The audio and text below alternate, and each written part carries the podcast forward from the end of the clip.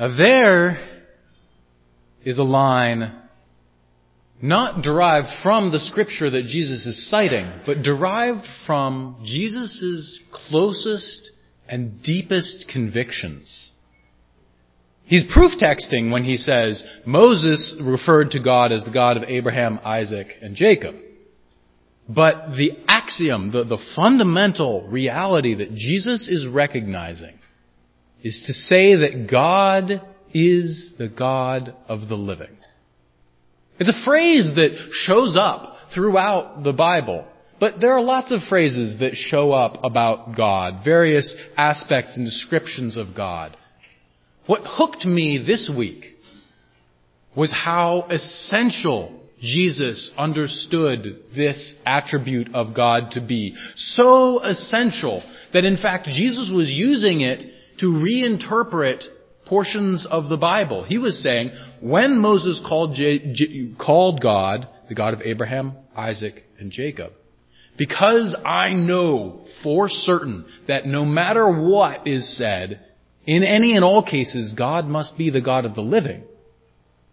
Therefore, in some sense, under some system that I'm not gonna try to nail down and describe like you guys just did with your funny little trap, they must still be with us. They must still be alive. This episode at the end of Luke 20 comes as Jesus is being attacked by a horde of ravening priests. I mean, kind of.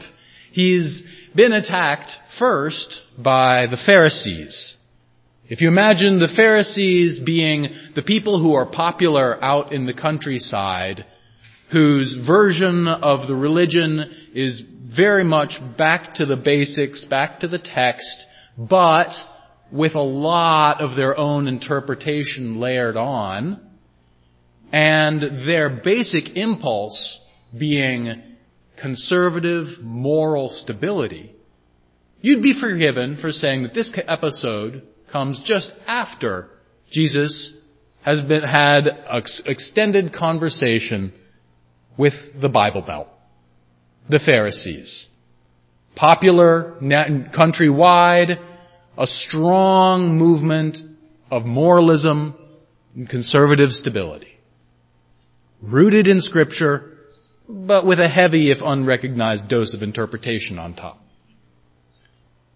These guys, though, these priests who come to speak to Jesus, they're not the Bible Belters. This is the mainline church. The halls, the church is seen in the halls of power. These are the, the Episcopalians, the Anglicans, right? The ones who conduct the worship service for the Queen. These people, unlike the Bible Belt Pharisees, are used to being much more cool in their theology, much more minimalist. They say, we'll just look, take what the book says, thank you, and we won't try to interpret it too much. Much more rationalist, much more used to having to explain themselves and justify themselves to the Romans, to the Egyptians, to the Babylonians. Much more used to putting Jewish faith and belief and practice into terms that everybody can understand. And so, they are also much more skeptical. Those Sadducees don't believe in the resurrection, and so they are sad, you see. In case you'd forgotten your element, your, uh, your Sunday school lessons. They did not believe in the resurrection in any way at all. They held to what was a traditional view at the time that, that death was like sleep. Uh, modern modern philosophers, well, one modern philosophy book has tried to tell me that it's impossible to imagine non-existence.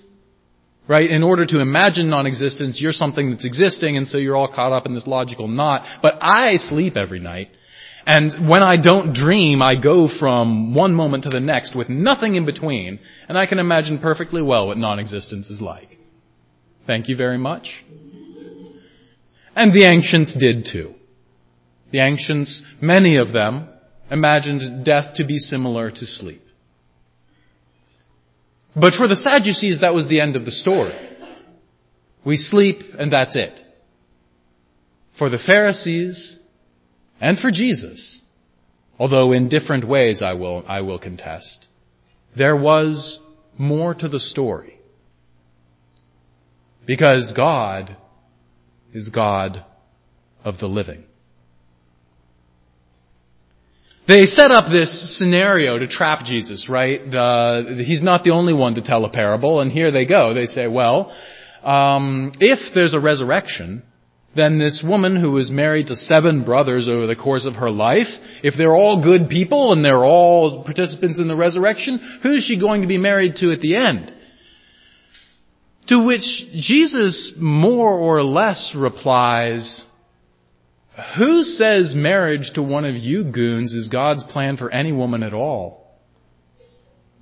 Jesus says, in the eternity, in, in the kingdom to come, there will not be marriage or connect. We, we don't know what there is, but there will not be marriage or connection or the same ownership. Whose wife will she be? Whose, whose will she be? Jesus very strongly come out, comes out and says, we don't we may not know exactly what, will, what things will be like, but I do know she won't be anybody's. She will be God's. She says, he says, those who will have a share in the world to come will neither give themselves nor be given in marriage. I don't think this is Jesus going on a tirade against the married life. Some people throughout Christian history have interpreted this to say, okay, Christians shouldn't get married. And I don't think that's what he's saying. I think Jesus is saying that when God's kingdom comes, and our world is made new, there will be new horizons, and your petty little logical conundrums about how exactly human relationships will be structured are way too ambitiously elevated in your mind if you think that that's what it will be important to us and to God on that day. That you imagine a certain series of events and you imagine a certain series of priorities. And then you say, well, we have a conundrum here. We have a, a logical paradox. And a paradox which Jesus tears down, not by trying to resolve it through some pat trick or outlogic them using the rules of their game, but simply to say that their complex, overly ambitious, overly self-regarding ways of thinking about the world and about the future and about God's plan for history have robbed them of access to a humbler and simpler truth. That we do not know the mind of God, but we do know that God is the God of the living.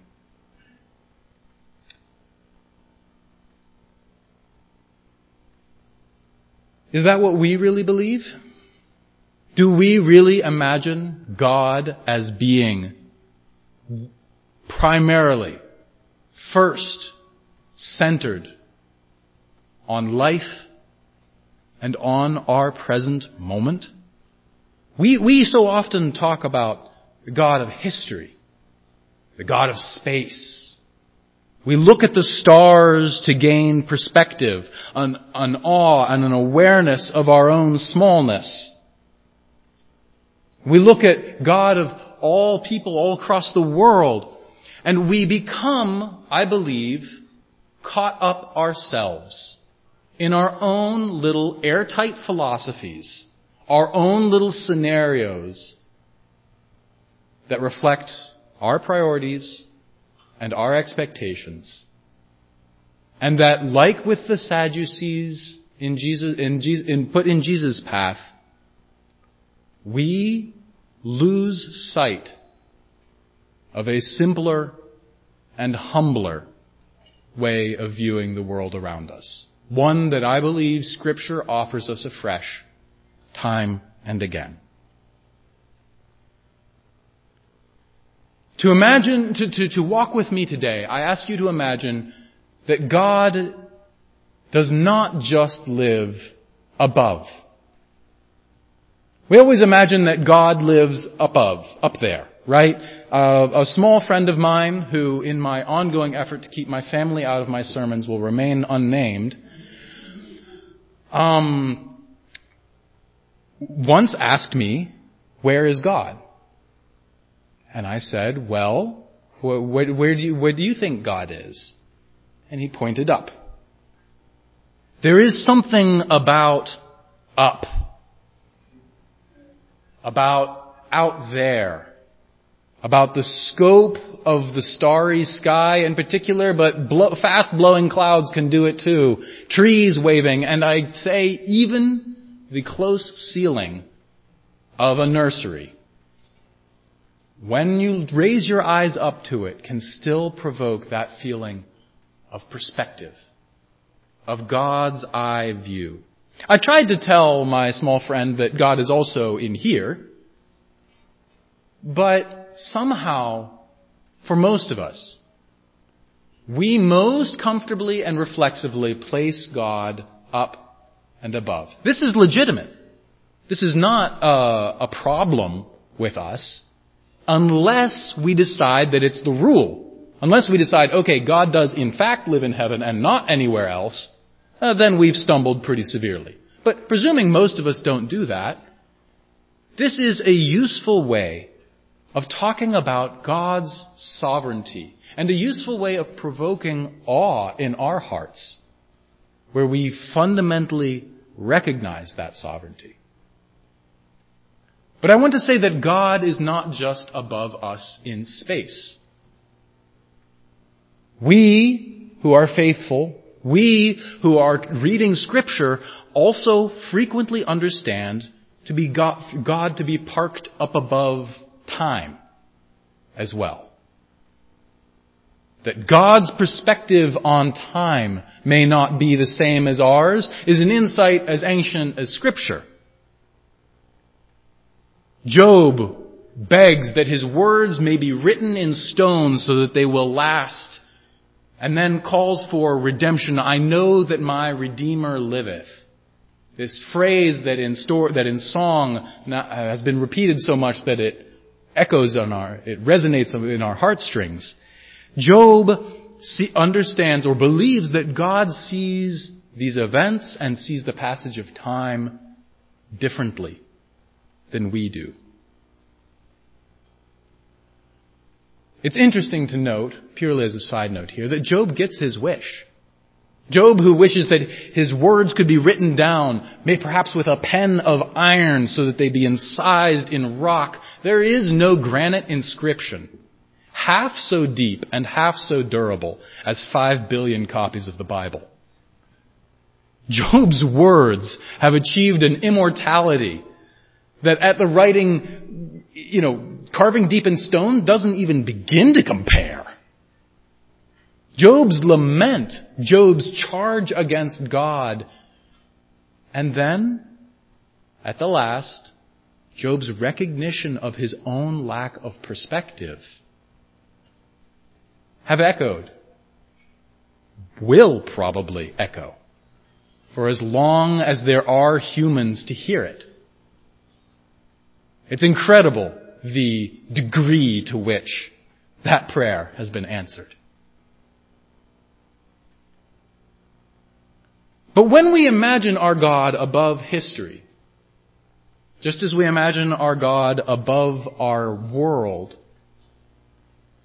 it is so vitally important that we don't make the same mistake that we could have made the first time, saying God is relegated to heaven and therefore not anywhere else. God is above history and seeing history differently and therefore separated off. Because that's what we so commonly do.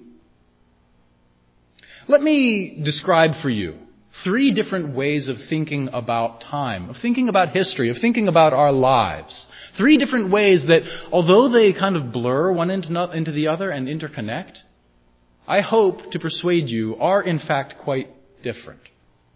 The first is the biblical view of history. She's not looking into the future. As my Bible professor at Goshen once told me, Paul Keim, the great, in the conversational geometry of ancient Hebrew, your past is in before you. Your past is in front of you. My sins are ever before me. Those aren't sins he hasn't committed yet. Those are the sins that he already did. The past is in front of you, visible. You can see the things in the past. As they get farther away, you see them less. And the future is called the behind the back days. As though you are sitting on a chariot or a wagon and the landscape is rolling by you, going from completely unknown to suddenly quite close and then fading away into memory as time goes on. It's a very simple view of our journey through the world, but very counterintuitive to those of us today who have a, in many, many cases, a very determinist, materialist view, where we say life is a screenplay or a film. Each moment similar to the next, each moment immediately caused by the one before it. This is the determinism that caused John Calvin in the 1700s to say not only were some people selected and designated before the dawn of time to go to heaven. But double predestination says that some people were selected and predestined since before the dawn of time to go to hell. Because all of time has been written. It's already done. The work is complete. The screenplay just needs to be played out. And in this vision, it's like a, it'd be like a YouTube video. You could move the slider to any point on it, and wherever you go, it, it, it already is. It has already happened, in a sense. Now this view is not 100% incompatible with the ancient biblical view. It is in fact compatible, right? If you were on a wagon going past a film strip, the ancient worldview and this modern, modernist, concrete worldview work out. The difference is that this one says a lot more than the ancient one did. Where the ancient worldview left room for the driver of the wagon to change courses, right? Where the ancient worldview felt like your perspective could not be readily shifted but that things would fade into the distance.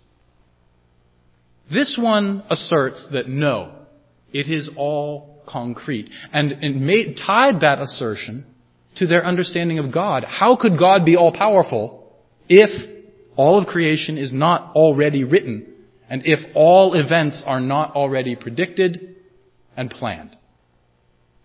To, to say anything less was considered heresy because it was to threaten the throne and the sovereignty of God. How can you say God's all powerful if you don't say that the future is already concrete?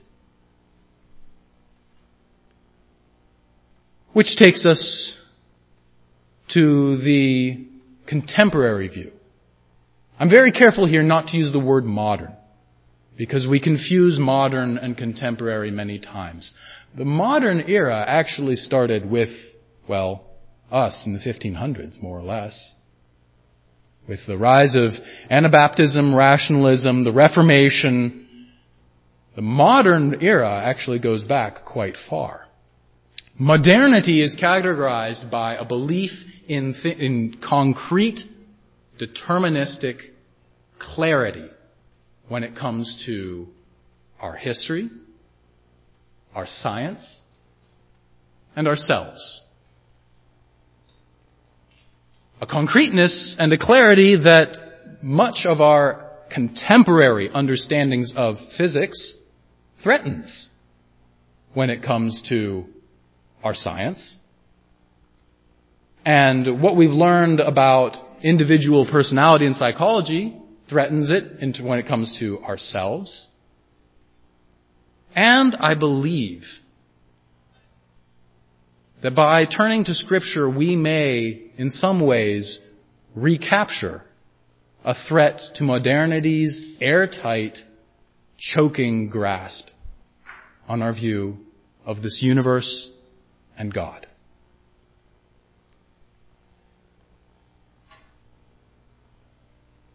Perhaps our modern quantum physics understanding is wrong, but we have a lot of reasons to believe that in a certain sense, the present is the only thing that exists.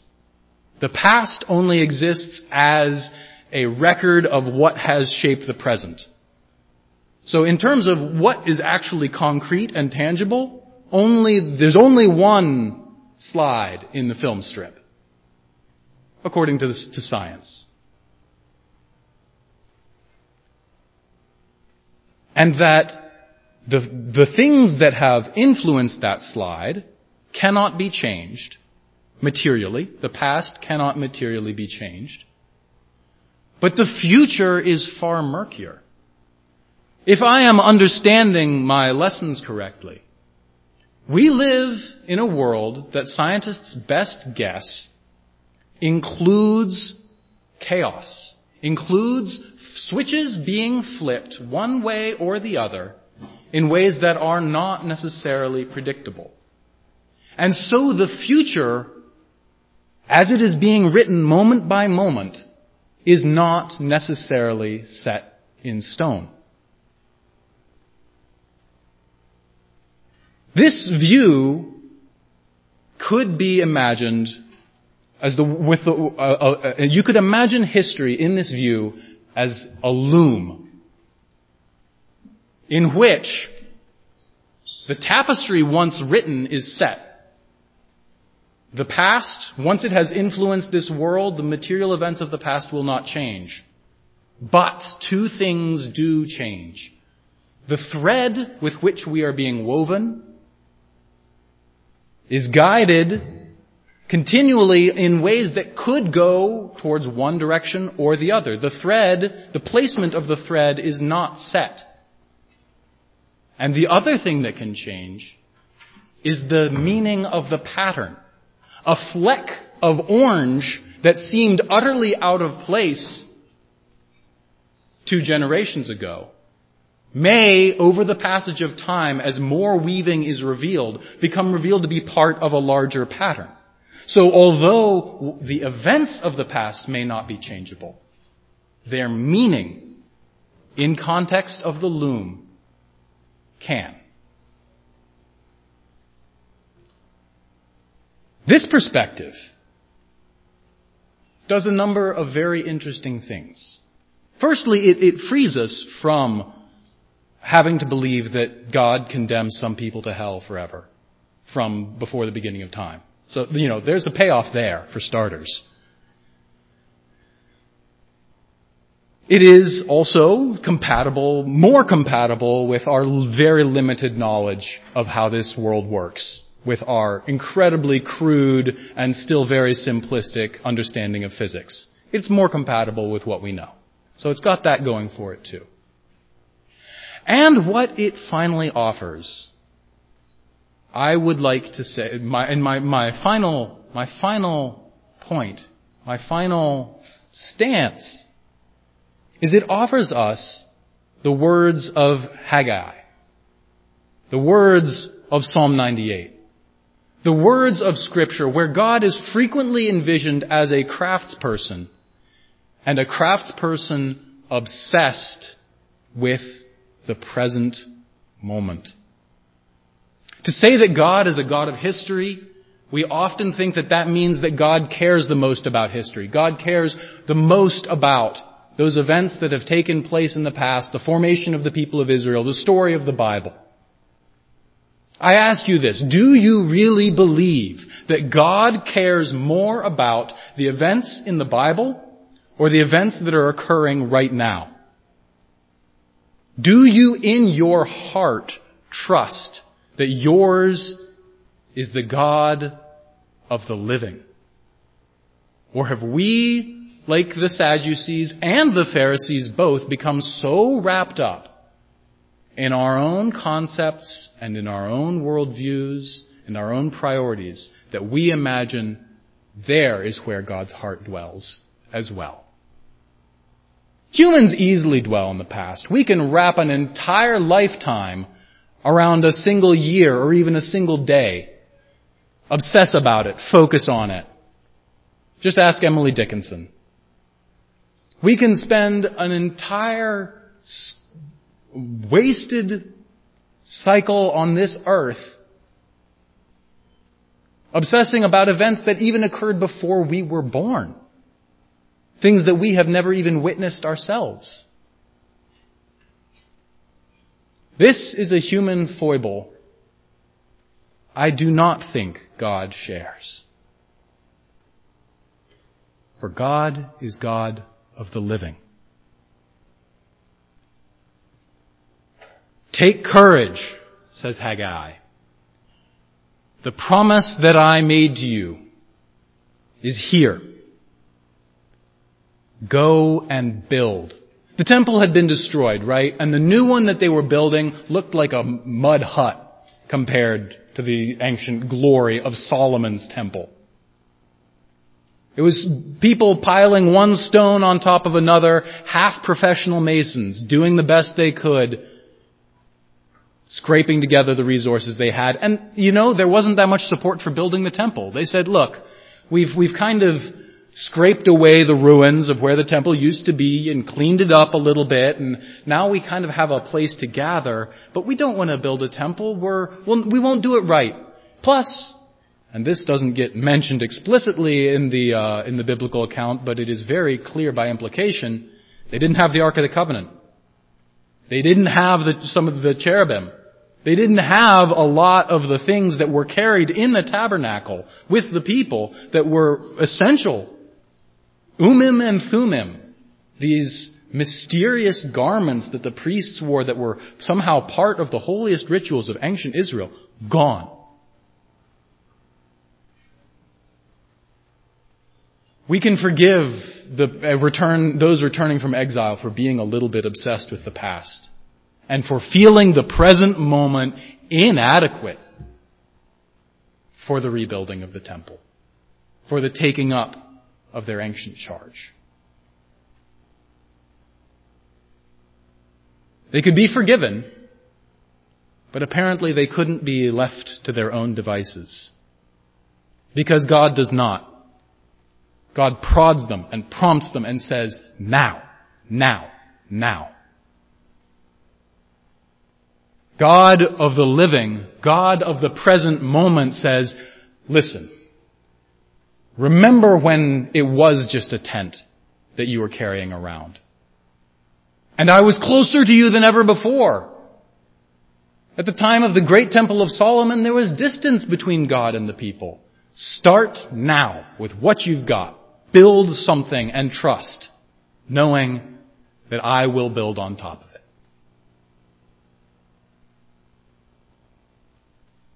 God cares deeply about the, the roots and the origins of humanity, our story thus far, how we've gotten here.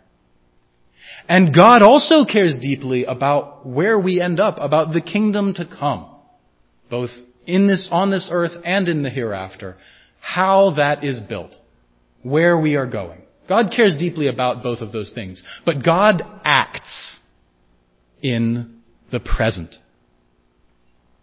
God dwells with us in the present. And even though we recognize that God is above time and supreme to time, that does not mean that the present moment is just another moment to be frittered away, equal in importance to all moments that have gone before and all moments that will, are to come. No. Under this understanding of history, The present moment is and always will be unique as the only time things are changing. The past is full of events, the future is full of possibilities, and the present is where the rubber is hitting the road, and for that reason, it will always be infinitely, specially, differently important to God, who is God of the living. When we obsess on the past or when we obsess on the future, we treat our present like dirt. We throw it away. We spend hours in, in ruminating or dwelling or bickering about past events. Or we spend hours drifting, looking forward to the future. And those can both be creative endeavors for the present. I'm not going to stand up here and say we don't need to confront the past. We don't need to dream about the future. But we do need to do both of those things in service to the God of the living who is acting in the present. We don't do them for their own sakes. We, we, we deal with the past so as to be able to do differently in the present. We dream about the future so as to be able to do differently in the present. Christianity in the Western world can feel a little bit like the Judaism that Haggai addressed. Certainly the church buildings being built now don't hold a candle to the glory of temples past. But, during the era of those glorious temples, the people were distant from God, as Haggai would remind us. And by building on what we have in front of us, by taking the present moment, seizing it, and beginning construction of something small, simple, perhaps even slightly miserable, but something that is concrete and real and here, nonetheless, this is the, the call that God gives us saying, on that I will build. Start with something small. I'll improve on it. This Christianity in which we dwell appears to be being torn down as fast as it's being built up. And yet I cannot find it in my heart to accuse God or even to be sure that I should lament this situation. Because the future is behind the back. The future is, is uncrafted, unwritten. It waits for the weaver's hand. And I do not believe that the weaver's hand settles and makes concrete determinations until the present moment. The weaver knows the grand pattern that is being created. We are moving towards the kingdom of God.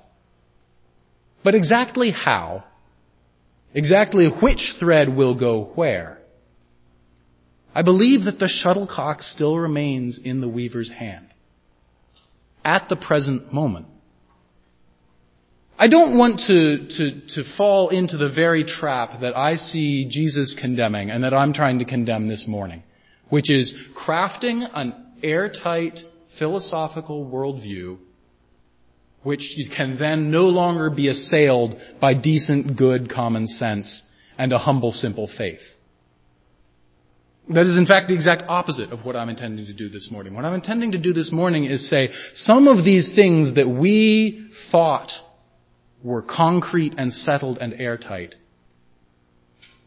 God actually lives and from God's perspective can be seen as much more open, much more relational, and much more hopeful. Because if this world is a screenplay, that would try my faith. Doesn't seem like a very fun one. But if this world is a pattern emerging over time, one that is negotiated. One that is in, in which we are in relationship with our Creator, then both the unfortunate consequences of our messiness, their play over time, and their ultimate redemption all become part of one ongoing, still to be formed world. A world held firmly in the hands of a God who cares about this present moment, the God of the living.